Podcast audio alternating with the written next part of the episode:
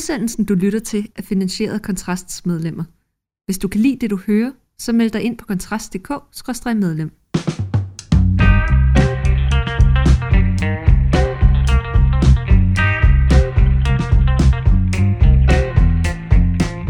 Så er vi i gang med Fyraften med kontrast på denne dagene over dem alle, hvor vi øh, skal til stemmeurnerne. Vi har faktisk været det. Alle fire, det skal vi snakke om et øjeblik. Og som jeg netop også har insinueret, så er hele redaktionen på Kontrast forsamlet i et øh, ikke alt for stort øh, podcastlokale, men øh, da vi som nævnt også kun er fire, så kan det lade sig gøre.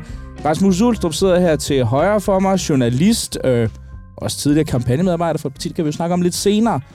Ikke kampagne. Nej, jeg har sgu aldrig været kampagne. Du har aldrig været kampagne, kampagne trods alt. Ja, det vil jeg ikke. Jeg det vil kommer, ikke stå og dele ting ud. Det kommer... jeg arbejder kun på kontorer, støber. hvor vejret ikke påvirker mig.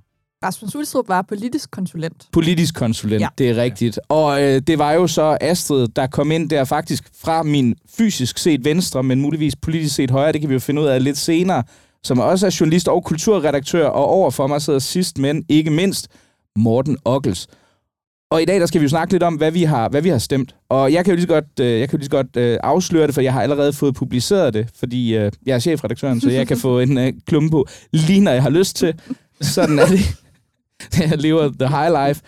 Jeg stemte på LA. Jeg synes, de har kørt en, øh, jeg synes, de har kørt en super fin kampagne. Øh, man kan sige, det er jo et vildt momentum, de har fået her de sidste par uger af valgkampen. Jeg tror, hvis, jeg tror, hvis man havde spurgt dem før den her valgkamp, så ville de have sagt, hvis de fik 4%, så var det rigtig, rigtig flot. Nu ligger de til et sted mellem 7 og 8 i de, øh, i de seneste meningsmålinger. Det er jo sådan nogle ret store nogen, som øh, med forbehold for det, det, det, at der er mange partier, hvilket giver ekstra meget usikkerhed, men, men jeg ved både Gallup, og så vidt jeg husker, jeg ved ikke, det er Voxmeter eller Opinion, har, øh, har spurgt omkring 4.000 mennesker. Der ligger Liberal Alliance til 7,23 stykker, øh, og det er jo temmelig, temmelig voldsomt. Det vil være en tredobling af partiet. Jeg synes, det er velfortjent. Jeg synes, de har, de har ført en, en flot kampagne. De har fået sådan borgerlig værdipolitik øh, ind i en kampagne, hvilket jeg ikke sådan umiddelbart kan se, andre har formået. Så, øhm, og så er der selvfølgelig nogle knaster i forhold til udlændingepolitikken, som også er velpubliceret, men overordnet set synes jeg, det har været ret imponerende at se på. Hvad har du stemt på, Rasmus? Jamen, øh, jeg har også stemt LA. Stemt øh, på Ole Birk. Og jeg vil gerne lige uddybe øh, nogle af de pointer, fordi det, det er en af de grunde til, at de har gjort det rigtig godt, det er, at de forstod meget tidligt, at som et så at sige, yderfløjs og meget lille parti i opposition, så skal du ikke bruge alle dine kræfter på parlamentarisk arbejde. Du skal ikke sidde og fremsætte 40 beslutningsforslag, der alligevel ikke bliver til noget, fordi det er den eneste måde, du så kan håbe på, at der, du kan lave en Facebook-opdatering og sige, nu har jeg stillet en beslutningsforslag om et eller andet. Det var sådan en meget nyborgerlig måde at gøre det på, det gav natter. Det var spild af tid i fire år at køre det på den måde. LA forstod, at det er idékamp, man skal tage, når man er et lille oppositionsparti, der ikke har noget parlamentarisk indflydelse. De har altså også haft mandskabet til at kunne gøre det, som andre partier nok ikke har haft. Altså, de har haft tre af dem nok. Jeg tror, gennemsnitsbegavelsen øh, og intellektet øh, overgår alle andre partier groft øh, fra de tre mand til sammen, ikke? Ole Birk, Henrik Dahl og Alex van Opslag. Så de har udnyttet deres kapacitet helt korrekt og gjort lige præcis det, man skal. Og det er også derfor, som vi også snakker om tidligere inde i redaktionslokalerne, at Henrik Dahl jo også lykkes med at sætte det her med wokeness på universiteterne og få en folketingserklæring på, at man skulle værne om den frie forskning osv. Det er de der sejre, man kan, hvis man kører idédebat, og man lykkes med det som et lille oppositionsparti. Så, så det er fuldt fortjent, det ligger så godt. Mm. Ja, jeg kan så afsløre, at øh, jeg også stemte LA den her gang. Det var sådan set lidt kedeligt, fordi vi kommer nok ikke op og slås. Men, øhm, men jeg kan sige, at forrige gang, der stemte jeg nye borgerlige. Øh, og jeg kan måske øh, tale lidt om, hvorfor jeg har valgt at stemme noget andet den her gang. Øhm, jeg, jeg er sådan set måske er mest enig med det, de fleste policyforslag fra Nye Borgerlige. Mm. Altså, jeg er meget enig med dem. Øh, men for mig, så handler det om øh, politikernes dømmekraft. Altså, jeg føler, at hvis jeg ser på øh, sådan det overordnede kandidatfelt, så, øh, så har jeg mest tillid til de kandidater, som LA øh, stemmer, øh, stiller med. Øhm, og så har jeg øh, meget stor tillid til LA som projekt. Altså det, det ideologisk velfunderet, man kan se, hvor det er på vej hen. Øhm, og jeg synes, at ja, i forlængelse af det, du sagde, Rasmus, at, at øh, der er noget... Øh, der er en tro på, på deres projekt og noget ideologisk lederskab, som jeg virkelig godt kan lide. Hvorimod at nye borgerlige, jeg synes, deres kampagne har været mærkelig. Altså, mm. det er øh, 100 mærkesager, det er deres valgoplæg. Og, øh, og det er jo decideret uforståeligt, fordi det er partiet, der opfandt øh, semantisk genkendelighed, altså det her med at gentage det samme budskab igen og igen og igen. Og, øh, og så øh, de tre frivillige krav. Altså de, de var kendt for meget, meget simpel kommunikation. Øh, det var et effektivt redskab, som jeg tidligere valg brugte til ligesom at tænke, jamen så kan jeg trække alle de andre partier til højre. Så der var, det var strategi, der gjorde, at jeg stemte på dem sidste gang. Øh, men nu, hvor jeg, hvor jeg synes, at altså, hvor jeg synes, at deres kandidatfelt overordnet set er svagt, og de, deres politiske kommunikation også er, mm. altså, det virkelig lader meget tilbage at ønske, så, øh, så tør, altså, ja, jeg ved ikke, jeg, jeg kan simpelthen ikke se, um, at en stemme på dem kan trække noget i den her omgang. Nej, de har også været fraværende. Ikke? Altså, ja. de, de, de, jeg synes, det er det parti i borgerlig blok, den her valg her, der har kørt den ringeste kampagne. Det kan godt være, det er fordi, det ved jeg jo ikke, om, øh, om, om, om jeg ikke er i målgruppen for deres kampagner. Man kan jo efterhånden så meget med marketing sørge for, at det kun er nogen, der ser det, de, øh, de fyrer afsted derudad. Men jeg er ikke stødt på noget. Altså, jeg er ikke stødt på nogen former for budskaber, hvor jeg kan sige, at det er det her NB er gået til valg på. Altså, et, et virkelig, altså bare for at udpensle problemet med de 100 mærkesager. Øh, hvis nummer 47 er, der, at der ikke skal være naturparker, jeg kan, ikke, jeg kan ikke huske, hvad nummer det er. men det er bare, men, men det, er jo, det er jo umuligt at sige, at det ja. så vigtigt, ja. eller er det ikke vigtigt for dem. Men hvis man, altså man kan jo sige det meget kort, hvis man har 100 mærkesager, har man, så har man jo ikke nogen mærkesager. Nej, så, så, så, så, har du altså alt jo en mærkesag per, ja. nærmest ja. per definition. Jeg tror ikke engang, jeg kunne prioritere 100 emner, ja. selv hvis jeg prøvede, som jeg mm. faktisk gik op i. Der har LA jo kørt meget mere klart, ikke? fordi ja. de lavede de her meget simple budskaber med deres plakater, hvor de havde streget ordet over, der sagde, vi skal tage ansvar, så har man streget vi over. Ikke? Jeg skal tage ansvar. Ikke? Altså, mm det er enormt effektfuldt, meget simpelt, mm. og så kan man selv lægge det i det, som man egentlig ønsker, altså at det er et... Øh, det er en tro på mennesket. Mm. Man kan også, hvis man er mere vred på udulige mennesker, tænke, ja, godt, der er nogen, der siger noget til de udulige. Og de dår. Altså, mm. man kan faktisk tolke det ind i den dagsorden, man selv mm. vil som er borgerlig. Og det, at, at, man er ikke i tvivl om, hvad LA har ville med det her valg her. Det har været at have en borgerlig værdipolitik og borgerlige budskaber, der har været modige og originale og har turt gå imod den der.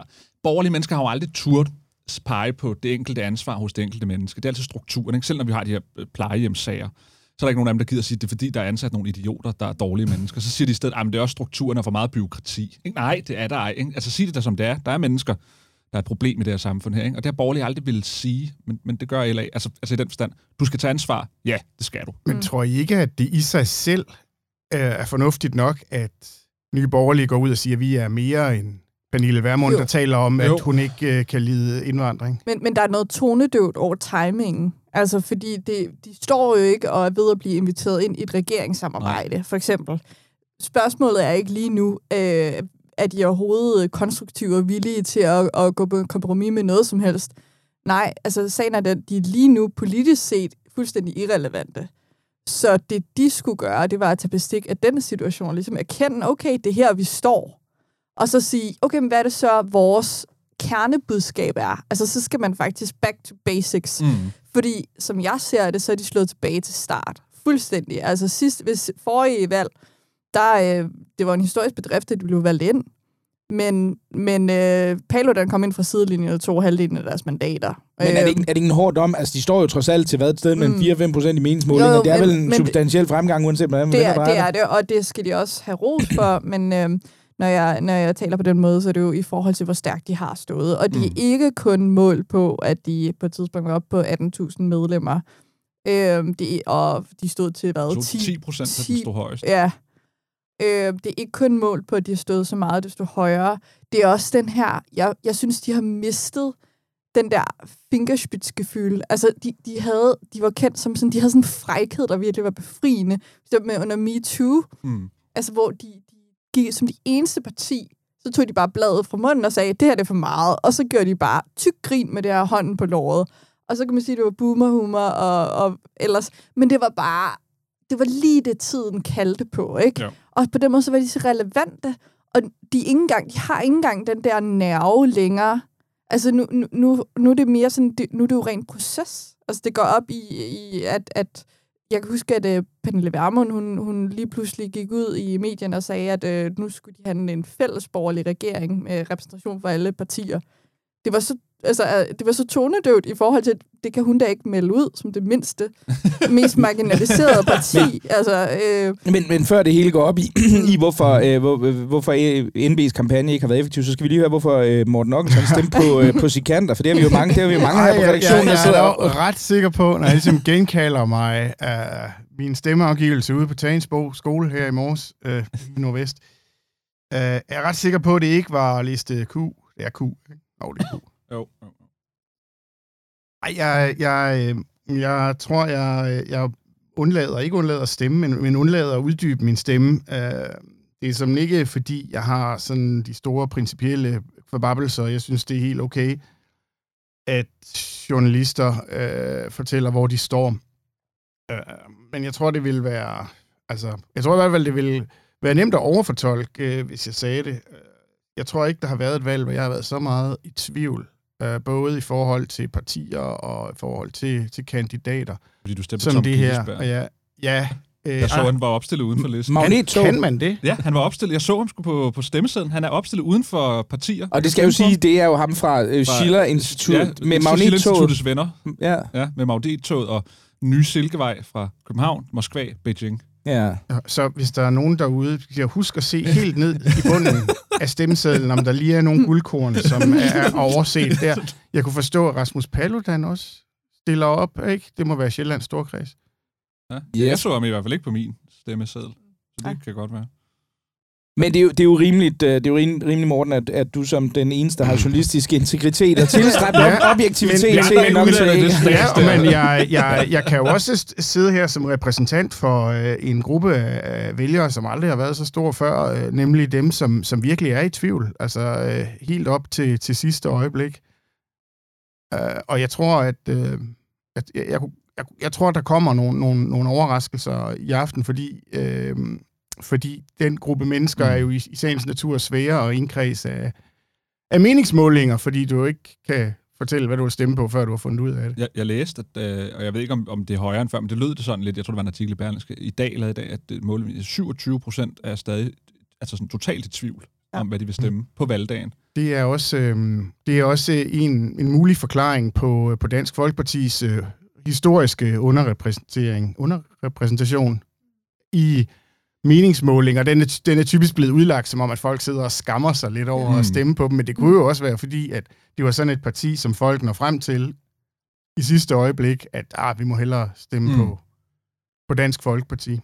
Ja, altså, men der er to øh, ting, der trækker hver sin retning i Dansk Folkeparti. Der er frygten for, at en stemme går til spil, mm. og så er der ønsket om lige netop at trække dem over spærregrænsen, ikke? Øh, som, øh, som, ja, og det, det gør bare, at, at dem, der overvejer Dansk Folkeparti, altså der, det er Ja, det er virkelig nogle tvivlere. Der, må, der må være mange af dem, ikke? Ja, det, er, det meget, er bare risikabelt. Jeg er meget, meget spændt på at se demografien af de mennesker, som stemmer Dansk Folkeparti lige nu. Mm. Altså, er det, hvem er det, der er tilbage mm. af den der enorme gruppe, som, som der tidligere var? altså, er det folk, som, som måske synes, at Pia Kærsgaard og Morten Messersmith sådan personligt er noget, eller ja, er, det, tror... er, det typ, er det meget gamle mennesker? Jamen, eller, jamen ja, det tror jeg. Det tror, jeg tror også, hvis man ser på den kampagne, han har kørt, Morten Messersmith, det har været en lang øh, pengegave til gamle mennesker. Altså, og han har været, det har været helt skamløst. Ikke? Alle, ja. alle budskaber, alle kampagner overalt, det har bare været, ældre mennesker skal have flere penge, ældre ja. mennesker skal have det bedre. Og det er jo det traditionelt, de har været kendt for. Og det er jo ikke, fordi Inger Støjberg har slået sig op på at kopiere DF's ældrepolitik. Så han står egentlig alene tilbage med den der ældre læflen. Så altså, mit bud vil være, som du siger, altså, det er bare gamle mennesker. Der er lige de der 2,5 procent gamle mennesker, der vil have flere penge. Det, det tror jeg også. Og for lige at, at opsummere udviklingen, altså tilbage i sommer, da, da Morten Messerschmidt, ja, altså sådan som jeg forstår det, altså var sådan fuld af selvtillid på, at bare alene det, han øh, ledte DF, det skulle nok gøre en forskel. Der var det jo woke, det, altså mm-hmm. imod woke. Det er okay at være normal, og ja. det var det nye, ikke? Og så gik de lige så stille glemmebogen, så blev det, så, så lavede hård indvandringspolitik. hård indvandringspolitik, som virkelig klingede af sådan DF for 10 år siden, fordi det, det var tilbage i ghettoerne, og nu vi skal kæmpe om, om at bevare et frit Danmark og så videre, og få lov til at være danskere og sådan noget, ikke? Og nu er det bare penge. I går, han fik 15 sekunder i den her sidste øhm, afsluttende partilederdebat. Han fik 15 sekunder til at sige, hvorfor man skulle stemme på DF. Og så sagde han bare, hvis I vil have penge en jul, så stem på DF. altså, det var, det, var, det var virkelig skamløst. Jeg tænker på, at vi måske også lige skulle vende, øh, hvad det er, vi respektivt mener, der ligesom er blevet overset her i, øh, i valgkampen. Øh, og jeg fordi jeg er chefredaktøren, ligger jeg for. Og, øh, og, og jeg synes jo, jeg synes jo i den grad, at, at og det, du har faktisk skrevet en, en, en klumme, Astrid, med, med 10 ting, man kunne udlede af, af, af det her valg, og et af punkterne er jo, at danskerne er ligeglade med udenrigspolitik. Og det må man jo sige, altså vi, det, det her, det er jo ligesom lakmustesten på det. Vi har en, øh, for første gang siden 2. verdenskrig, en, en, en stor krig på europæisk jord. Altså alle de våbentyper, som man tænkte, det var sådan noget, der formodentlig aldrig rigtig bliver brugt, minus lige kernevåben, de bliver nu fyret af nede i Ukraine. Ikke? Og vi, øh, konsekvenserne kan simpelthen mærkes på vores elregninger, på inflationen, på alt muligt andet helt konkret. Øh, og alligevel så har det fyldt stort set ingenting. Altså det er blevet lidt rullet ind under begrebet tryghed fra Socialdemokraternes side, men ellers ikke. Og det, det synes jeg jo, ja, det synes jeg jo er, er ret vildt og, og, og ærgerligt, men det kan man jo sådan sidde og... Men viser det ikke lidt det, man forudså? Altså ikke, ikke på den der øh, ukraine-kritiske fløj, men at som alle jo har sagt, der havde det er, at så snart konsekvenserne bliver store nok for befolkningen, altså øget øh, prisstigning prisstigninger på alt muligt, så bliver det de nære ting, folk går op i, og så, og så, og så bliver opbakningen til Ukraine, den bliver mindsket. Ikke fordi jeg siger, at den er blevet mindsket af det, men man kan sige, at det, at folk er ligeglade med den, er også at mindske opbakningen, fordi Ukraine lever af, at Vesten bliver ved med at være optaget af den konflikt, ikke? at vi vil blive ved med at støtte. Jamen, jeg tror dog, at den målbare støtte til Ukraine, tror jeg nu ligger ret stabilt, selv både i Danmark, som, hvor den ligger meget højt, men også selv i Tyskland ja, har jeg hvis, set, så det er ikke sådan, det er ikke sådan nej, at man... man, man kunne da ret godt forestille sig, at hvis vi bliver ved med at være ligeglade med det, og kun gå op i vores sti, øh, priser på el og gas, altså så, altså, så vil det jo til sidst forsvinde fra den politiske dagsorden. Altså, jeg, jeg tror, at øh, det her synspunkt med appeasement, altså lad nu Putin kunne øh, trække sig, altså trække sig ud med æren i behold, lad ham nu få et eller andet. Det er et synspunkt, der vil vinde mere frem, alt efter, øh, hvordan det udvikler sig økonomisk set. Ikke? Øhm, fordi jeg synes allerede, man kan øh, mærke det. Øhm, det var fuldstændig tabuiseret lige i starten, da alle gik rundt med øh, Slava og Ukraine på trøjen, og den her lille fine nål og så videre. Øhm, det var, det, og der blev holdt alle mulige støttekoncerter, og hvad ved jeg. Men Øh, men nu tror jeg, at nu, hvor der er gået så lang tid, og, det, og tiderne de, de strammes, altså det, det er hårde tider, jamen så tror jeg, det vil lyde mere og mere fornuftigt. Det tror jeg. Nu stille og roligt. være bange for. Jeg synes i hvert fald, det afslører noget, at, at danskerne ikke har efterspørg. Fordi politikerne snakker om det, danskerne efterspørger. Og, og i valgkamp tager medierne de emner op, som vælgerne grundlæggende synes er vigtige. Og jeg har ikke set den eneste partilederdebat, som har været noget, der handler om dybdegående. Hvad skal vi gøre i forhold til Ukraine og Rusland? Hvad vil det betyde for verden i fremtiden? Altså, det har overhovedet ikke været. Nej, jeg, altså, jeg, jeg er fuldstændig enig. Jeg, jeg er helt altså, enig i, at så... det ikke er et spørgsmål om, at medierne eller politikerne ikke interesserer sig for mm. det. Jeg vil lige tro, begge steder er interessen ja, formodentlig det større, end det, det er befolkningen. Det, det er derfor, jeg ja. mener, at pointen med, at, at det er vælgerne, der er ligeglade. Det er ja. faktisk den, der... Ja, ja. Og, og, så, og så måske også øh, den nuance, at, at partierne måske er rimelig enige om, hvad Danmarks ja. kurs skal ja, være. Så hvad skal de egentlig diskutere? Det var også, øh, det var også min tanke. Altså, øh, øh nu, altså, jeg kommer til at tænke på 00'erne, øh, hvor, hvor, hvor, hvor Irak-krigen ikke fyldte noget i valgkampen. Ikke? Altså, sådan, det, det, det, det var virkelig bizart, fordi det var så vigtigt, men, men også fordi, at der netop var den der konfrontation. Her er de blå, de vil det ene, og her er de røde, de vil det andet. Det, det, den, den ryger nok nemmere under, hvis der er den der almindelige... Øh, jeg, jeg, var, jeg, jeg får næsten lyst til at, at lave en parallel til den nye offentlighedslov. Hvis, hvis, flertallet, hvis flertallet er så Rasmus, bredt, hvad er det for et emne, som du mener er, hvad er det for et emne, som Rasmus, du mener er blevet overset i Vi skal simpelthen videre i teksten nu. Vi skal videre i teksten, ja, tiden den løber virkelig. information så, under gulvtæppet. Men Rasmus, der er jo mange ting, vi ikke har fået diskuteret i den her valgkamp, som jo faktisk har været ekstremt dramatisk på mange punkter. Hvad tænker du blevet overset? Hmm. Jeg synes, det er dejligt, at ligestillingskampen er blevet overset. At den ikke har fulgt noget. Altså, det har jo været... Øh, hvis der er noget, der har fyldt noget i den foregående valgperiode, har det været ligestillingskampen. Altså, mm. det er det, vi har haft MeToo-opgør, det er det, vi har haft jeg ved ikke, hvor meget snak man har skulle høre på fra radikale og venstrefløjen om ligestilling og ligeløn og alt muligt Men det har været fuldstændig fraværende i valgkampen. Altså, har der ikke været lidt pip? Der var noget med ja. Helle Thorning, der var sur over maneler på, på TV2 jo, News. men det har jo ikke været noget, der reelt set I forhold til, hvor meget det faktisk har fyldt i, synes jeg, det, i den valgperiode, vi lige har afsluttet i den offentlige debat. Ret, retfærdighedsvis er enhedslistens kampagne øh, for, at sygeplejersker skulle have højere løn, det er... Øh, det var et ligestillingsargument. Ja, det var ligestillingsargumentet. Okay, okay. Også øh, på altså, okay. en annonce ja. niveau. Okay. Men den går begge veje, ikke? Fordi før valget, tilbage i sommer, øh, kørte Dansk Folkeparti jo den her anti-woke-kampagne i stand, ikke? Men der har jo ikke været... Altså, mm. altså, altså også den vej Ja, har det ja. været et ret fraværende Ja, det tema, det, det ikke? det. Altså, Alt det der, man troede ville være den helt store værdipolitiske dagsorden med wokeness, politisk korrekthed, feminisme, mm. alle de der, sådan, vi kan putte under en progressiv fløjs værdipolitik, både modstanderne af den fra højrefløjen, men også, øh, hvad kan man sige, øh, fortalerne for. Det har slet ikke været der. Mm. Altså, det synes jeg egentlig har været ret spøjst. Så du, analysen er, at Måske var det så ligegyldigt, fordi man, jeg tror, det er, fordi man har gjort til krisevalg, og så begynder de der spørgsmål der at, at, at være sådan rimelig så er lige det, meget lige pludselig, ikke? Altså, Astrid, Ja, øhm, jeg synes, øhm, jeg synes, det er interessant, at øh, de unge, altså det er ikke blevet klimavalg på samme måde, som det var sidste gang. Det betyder stadig meget for de unge, men det vi har set, det er, at de unge bliver også påvirket af, at der bliver sat meget om økonomi og inflation. Mm. Altså det tror jeg, udover at, at øh, Alex Vandopslag har gjort det fantastisk godt, øh, så tror jeg, at det er med til at, at muliggøre for et ung menneske at, at stemme til højre for midten øh, og forsvare det. Øh, fordi at det er så meget nemmere at at, at samle argumenterne op, fordi der bliver talt så meget mere om, om de her ting. Så det tror jeg er trukket til højre. Og, øh, og det, at de unge går op i andet end klima, det synes jeg i sig selv er Mm. interessant, fordi det, som har været fortællingen, blandt, især i, i medierne, det er, at de unge, de er de her øh, renhjertede skabninger, som bare kun tænker på øh, naturen og fremtiden, så vi skal lytte til dem. Og det viser sig, nej, altså de er nok også bare påvirket af medierne, Ja. øh, ligesom alle andre måske i endnu højere og, det, grad. og det sjove er, at man hele tiden har misforstået øh, de unges så at sige, optagethed i situationen mm. af klimakampen, Mm. som om det substantielt handlede om klimaet, og ikke alle mulige andre ting, der lå bag. Altså mm. en fornemmelse af, at det er her, man, man, man, man går ind for at redde verden. Mm. Eller altså de der store feel-good-budskaber. Mm. Øh, som, fordi det, dybest set så handler det jo, altså det er jo meget banalt, men det er jo sådan nogle psykologiske forestillinger om, hvem man er som menneske, der præger det at være ung. Ikke?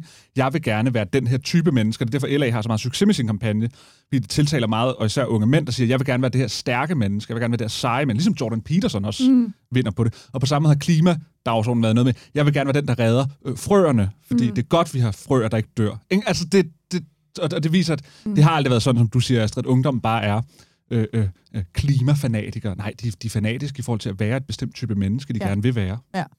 Jeg, jeg lagde mærke til det, fordi der, der her forleden dag var der sådan en, en, en stor klimamarsch på, øh, på Christiansborg, og det var ligesom om koreografien var sådan off, fordi der kom vist antageligvis re- ret mange mennesker til den, og politikken dækkede det selvfølgelig troligt også, og havde øh, sådan store artikler om det og så videre, men det brændte aldrig rigtig igennem. Altså det var sådan, det var sådan tydeligvis lavet til at være det, der skulle op til valget, være sådan det dagsordene sættende. Nu skulle ungdommen ligesom vise, hvad de mente var det vigtige her, og det var altså... Og, og, og, og så blev det sådan ligesom lidt, nå ja, okay, der var nogen, der stod på Christiansborg og, og gik lidt frem og tilbage, og der var også en mikrohistorie i det om, at Mette Frederiksen var gået med, men ikke særlig langt og sådan noget. Så det, men den fik aldrig sådan en rigtig bundtræk i, i, i, i medierne, og det synes jeg egentlig var meget symptomatisk, fordi det er jo ellers en, lad os nu være ærlige, en, en, en dagsorden, som mange journalister, vil jeg også sige, intuitivt har en vis interesse for, fordi øh, journalister er urbane, øh, øvre middelklasse personer, som også synes, at klimaet er nok vigtigere end hvad gennemsnitsbefolkningen, vi, vi, vi synes, ja. vil, være min, vil være min påstand. Nu, nu kommer jeg bare med et bud, tror jeg, der er sket det samme med klimaet, som der er sket med udlændingepolitikken. Altså fordi, at alle er blevet enige i, at det er et vigtigt emne, så er man grundlæggende blevet mere og mere tilfreds med, at man har vundet den kamp. Altså, Altså, ja. Øhm, men jeg tror også, der, øh, der er noget, der skal lægges til forklaringen. Så selvfølgelig er der mere konsensus, og man kan se det konkret ved, at LA har sagt, eller Alex Ja, Vandopslag har sagt, at det var en fejl sidste gang, at vi ikke havde en seriøs klimapolitik. Men der er også sket noget andet. Der er sket en glidning, når man taler klimapolitik, fordi ved forrige valg, så handlede det om, hvor meget afsavn vil jeg lide, hvor meget vi er villige til at ofre at gå ned i levestandard, ned i vækst, for at redde klimaet. Det var meget, meget moralsk. Nu der er sket en glidning, så det i virkeligheden handler om energipolitik, og det bliver Mm. koblet til, jamen hvis ikke vi havde været så afhængige af øh, øh, Putins gas, så havde vi haft en bedre sikkerhedspolitisk øh, situation, og nu bliver der talt atomkraft. Altså det bliver helt teknisk spørgsmål, ikke? Så der er også der, der er sket noget i måden, vi taler om klimapolitik på. ja, det tror jeg er en god analyse. Så vi er kommet væk fra det der, øh, som vi snakker om, det der med at redde frøerne og, og, og, og, og, og sørge for grønne træer over til sådan noget meget teknisk, teknokratisk egentlig. Præcis. i klimakamp. Ja. Ja, også i, i argumentationen, ikke? Altså, øh, at, at, at nu, øh, nu behøver du ikke... øh, Nu behøver du ikke være hippie, nu kan du bare, øh, nu forventes du at se værdien i den grønne omstilling, fordi så er der mindre, ikke? De tager ligesom højrefløjen på ordet, ikke? Altså, åh, oh, I, var, I var ikke så begejstrede for de araber, hvorfor skal vi så være afhængige af, af, af deres olie, og så videre, og så videre. Mm, mm. Hvilket er et argument. Ja. Ja, og tiden flyver jo, så øh, jeg tror, vi skal til at øh, afslutte ud, udsendelsen nu. Så... Helt uden en dybdegående analyse af, hvorfor Satan. vi ikke taler nok Satan, så om den han nye- alligevel. den nye offentlighedslov. Den efterhånden. Det, det gamle tema.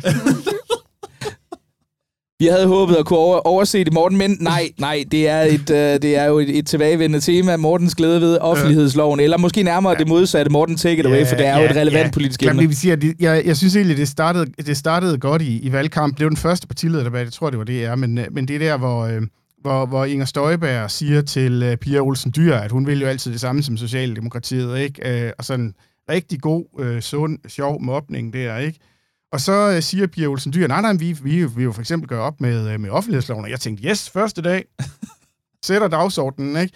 Og desværre så, øh, så, så lykkedes det jo ikke studieverdenen at gribe den, for hun skulle bare sende den tilbage. Nå, Inger, vil du så hjælpe Pia med at, at ændre offentlighedsloven? Det har vi stadigvæk ikke. Det har vi stadigvæk ikke fundet ud af, om, om, øh, om, om, om Inger vil. Og så, jeg må egentlig sige, at, at nu, nu får jeg det til at lyde helt forfærdeligt. Der, der er faktisk, der har været nogle, nogle, nogle små piber. Øh, Liberale Alliance har været ude med, øh, øh, med nogle positive ting i forhold til, at, at man skal kunne gøre noget ved, øh, ved, ved alle de der syltede sager og sådan noget. Og jeg er også helt sikker på, at den ligger blandt en af de 100 mærkesager. Altså, hvis vi, hvis, hvis vi travler dem igennem, øh, så skal vi nok finde den der også. Øhm, men, men, men ja, jeg vil virkelig ønske, øh, jeg vil virkelig ønske, at den var kommet på tv bare én gang. Men, men Morten, den offentlighedslov, er der, er der ikke sådan en eller anden konsensus blandt øh, sådan magtpartierne øh, om, at den nok ligger meget godt, hvor den er, og så er der nogle enkelte, der kan få lov til at pible dissens i ny og næ, og, og så kommer der aldrig Og til at på ske den måde noget. er det måske ligesom Ukraine og klima og indvandring. Det kan være, det hele, øh, det hele ender med at gå op på den måde. Ja, lidt ærgerligt, ikke? Og det var jo et, øh, et reelt journalistisk indspark, som vi så fik tilføjet her i slutningen af udsendelsen. Det var alt for, øh, for øh, Fyraften med Kontrast for i dag. Øh, hvis du ikke har været nede og stemme borgerligt, så skynd dig ned og gør det.